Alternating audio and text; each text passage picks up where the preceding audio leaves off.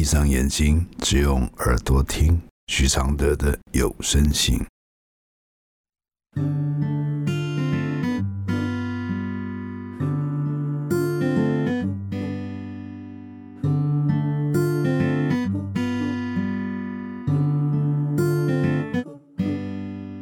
雨落在车窗的金黄，像当初你在我心上，是两颗星球的碰撞，目眩目盲。我们都骄傲的转身，第一次爱情有点狠，一百零七天的旅程，体验残忍天真。第一百六十九封信，不想复制父母的人生。来信：我今年刚出社会，以为开始赚钱可以帮到家里，结果反而压力越来越大，时常在晚上独自崩溃。压力的来源多半来自我的家人。家里在国中前非常富裕，但爸爸经商失败后。家里经济变得很糟。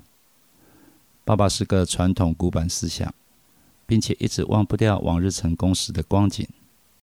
这几年来想振作，也就那样了。以前也曾有过以我的名字去借贷，并且答应会还钱，但到最后，其中一半都是我一个人靠打工还完的。而我当时打工的钱只够付生活费跟借款。另外，爸爸总在酒醉后对家人态度极差，虽不知道家暴的程度，但爸爸很爱说出贬低他人或难听的话，造成其他人精神多少都有受创的迹象。可是爸爸也是有许多很爱我们的举止，愿意很早起床为我们做家事，只要他能力所及。也会花钱买我们小孩喜欢的东西等等，让我想完全讨厌他，也讨厌不起来。妈妈则是因为经济压力而在中年出来找工作，基本上家里的开销都靠着她。妈妈非常辛苦，要赚钱顾小孩，可是常常会在小孩面前计较钱。以前我还无法工作时。听到他说吃饭都花我的钱，什么都花我的这些话，常常很难过，也一直想要赶快去打工赚钱。我大学时负担了自己的生活费，只有假日才会在家吃饭，但他还是会这样说，造成我现在听到这些话，总是会焦虑不已。我在家中排行老二。跟弟弟相差非常多岁，基本上为了减轻妈妈的负担，我也常常帮忙照顾弟弟。压力来源的一部分是家人们都是不善言辞的人，为了家里气氛，我总是当居中协调的那个人。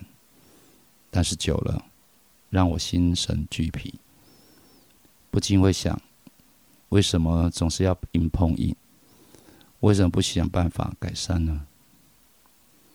例如，弟弟正是叛逆期的年纪，但其实弟弟并不坏，只是卡在青春期和妈妈错误教导造成。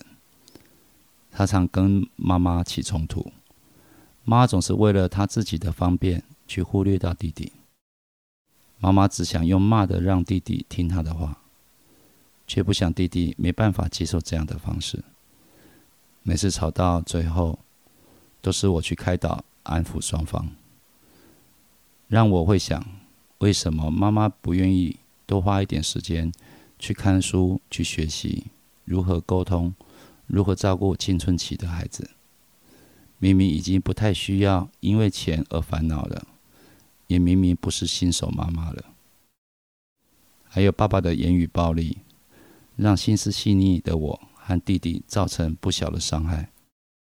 为了弟弟不要和我一样的痛苦，我常常会花很多时间开导他，也协助他许多课业问题。导致我都会觉得妈妈好像直接把弟弟的教育问题丢给我。姐姐因为曾经家里一些事情患有忧郁症，我也花很多时间去陪陪她、开导她，现在已经好很多了。之前也积极的去跟妈妈讨论该怎么去帮姐姐，虽然妈妈很开心，但他却说他真的不懂为什么姐姐会得忧郁症。那他不早就该得忧郁症了吗？但我一直觉得妈妈没有病逝感。他也已经有些心理问题了。我听他妈妈这样的回话，当下非常心寒，很想骂他怎么可以说出这样的话，但又说不出口。毕竟妈妈真的非常辛苦。出社会工作后，我为了家里可以舒坦一点，跟妈妈一起搬出家来住，房租我也一起帮忙负担。爸爸留在老家和爷爷同住，一直以来都很想和爸爸分开住，受不了爸爸的言语暴力，受不了三不五时要忍受他突然的脾气，还有许多观念无法磨合。但真的搬出去后，也很常想，这样对爸爸会不会太残忍？毕竟家里的群主几乎很少会联络。爸爸知道我们要搬家后，也常常冷言冷语。说怎么还赶不走，还不赶快搬走之类的话。之前因为租房的一事和爸爸闹得不愉快，之后他都是这样的态度，让我很无奈。连搬家时搬重物等等，他都不闻不问。每当我开始讨厌我的家人们，我就会不断的想起他们之前的好，想着爸爸妈妈多辛苦，想着他们做过哪些事情。但他们也常让我非常失望。我真的非常爱我的家人们，可是这些压力压得我每天都十分煎熬。我都能理解爸爸妈妈个性就是不善言辞，也知道他们是因为不知道怎么和小孩沟通才这样，也能理解姐姐很想帮忙，但她必须先照顾好自己。弟弟也还小，而且不算太坏，却说服不了自己。让自己不要压力那么大，总是会想着是不是自己心胸不够大，或是不够善良？为什么对家人会产生这么多负面情感？小时候因为自己比较会察言观色，所以亲戚常常在我面前说些不是很好听的话，以为我听不懂，但我都知道是在说我们家的坏话，造成我现在对别人说的话非常敏感。更加深我的痛苦。我常常因为这样和男友产生争吵。虽然男友总是会体谅我，但我真的不想再因为这些情绪去伤害我最爱的人。我到底要怎么转念，或是怎么做呢？我的回复是：每个人都有属于自己独一无二的生命配备。不管你经历了什么困难或幸福，这些成长背景和天生基因会形塑你的性格，让你在遇到问题时会跟着性格走，而不是真的在面对问题。这些性格也往往和时代流行的观念矛盾着，什么都要顾的多重承担下，带来了超乎自己能力所及的压力，会慢慢长大。膨胀，你们全家都在这样的状态下，矛盾且困难的撑着，这也是许多人选择的人生，才会那么多性格不一样的人，却一律走向互相捆绑的一条路。这个让你们感受苦乐极端的观念，就是家，一个过时的家的定义。照顾总是用力又不自量力。情感的交流总是不懂尊重，没有让家人独立的打算。离太远会想念，靠太近又容易发疯。舍不得到最后，不是反扑就是宠坏，放不下还解释成对家人应该的爱。所以你们全家对家人的模式都是一样的，是没有能力扛起，还要一肩扛起。这样的后果就是会造成自己的人生也会有暖化现象，所有的责任都会过热而抱怨而崩盘，所有的捆绑有一天会发现毫无亲密，因为这些都是过时的观念带来的，越做越错。其实你们全家人最需要的就是分开，你们最缺乏的、最严重的不是被照顾。而是停止照顾别人的人生。谁闯了祸，越早让他独立面对，对那个人越好。而不是为了保有一个家，让孩子一直在担心父母的状态。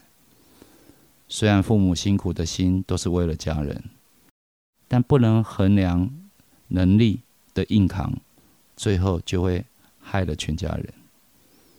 这都是不能。不顾家人的危险观念造成的，真正的顾是让这个家人自己面对，让他独立比照顾他又埋怨他好。你的妈妈对于爸爸的照顾，有让爸爸更好吗？还是连自己和孩子的人生都赔上了呢？不想复制父母的人生，你就要学习让自己独立，让弟弟姐姐、爸爸妈妈独立。各自过各自的人生，偶尔全家聚聚就好。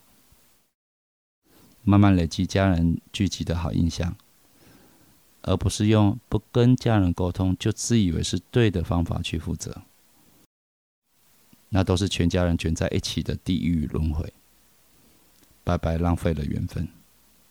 要做到这件事不容易，但赶快跟弟弟和姐姐说，你们这一代比较有可能改善。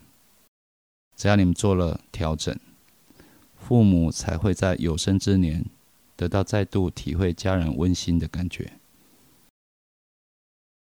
谢谢郭振龙支持录制这封信，谢谢。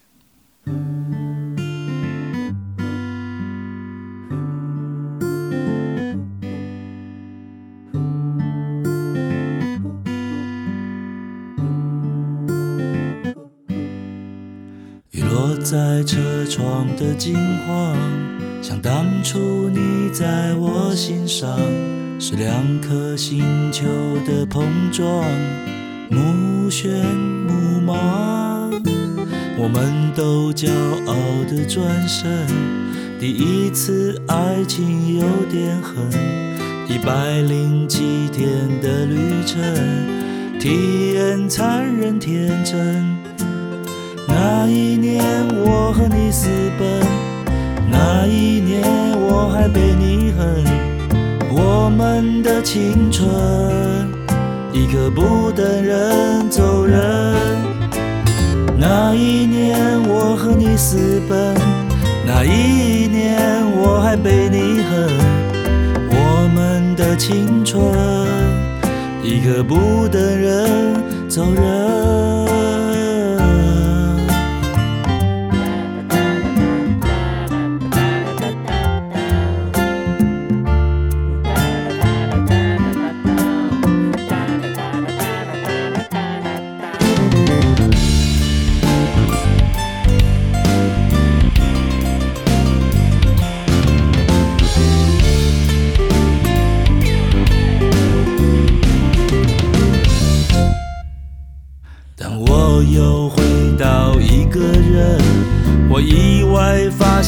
有个人一直在现实处不好，却在思念听话乖巧。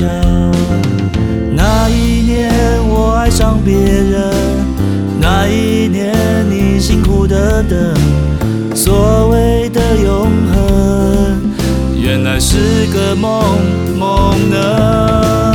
那一年我爱上别人，那一年你辛苦的等，所谓的永恒，原来是个梦梦呢。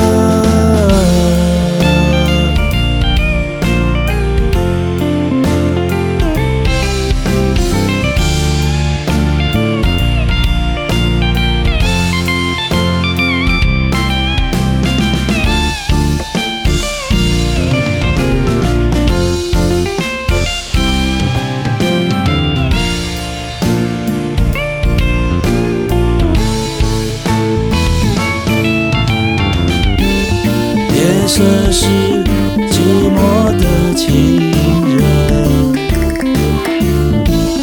他让人想要一个吻，不后悔曾对你残忍，不该同情爱你的人。车窗外有一个远方，车窗内藏了个过往，最美的心酸，如今用微笑承担。风穿过车窗的莽撞，像我在记忆的模样，你还是像从前一样，在我心上被我典藏。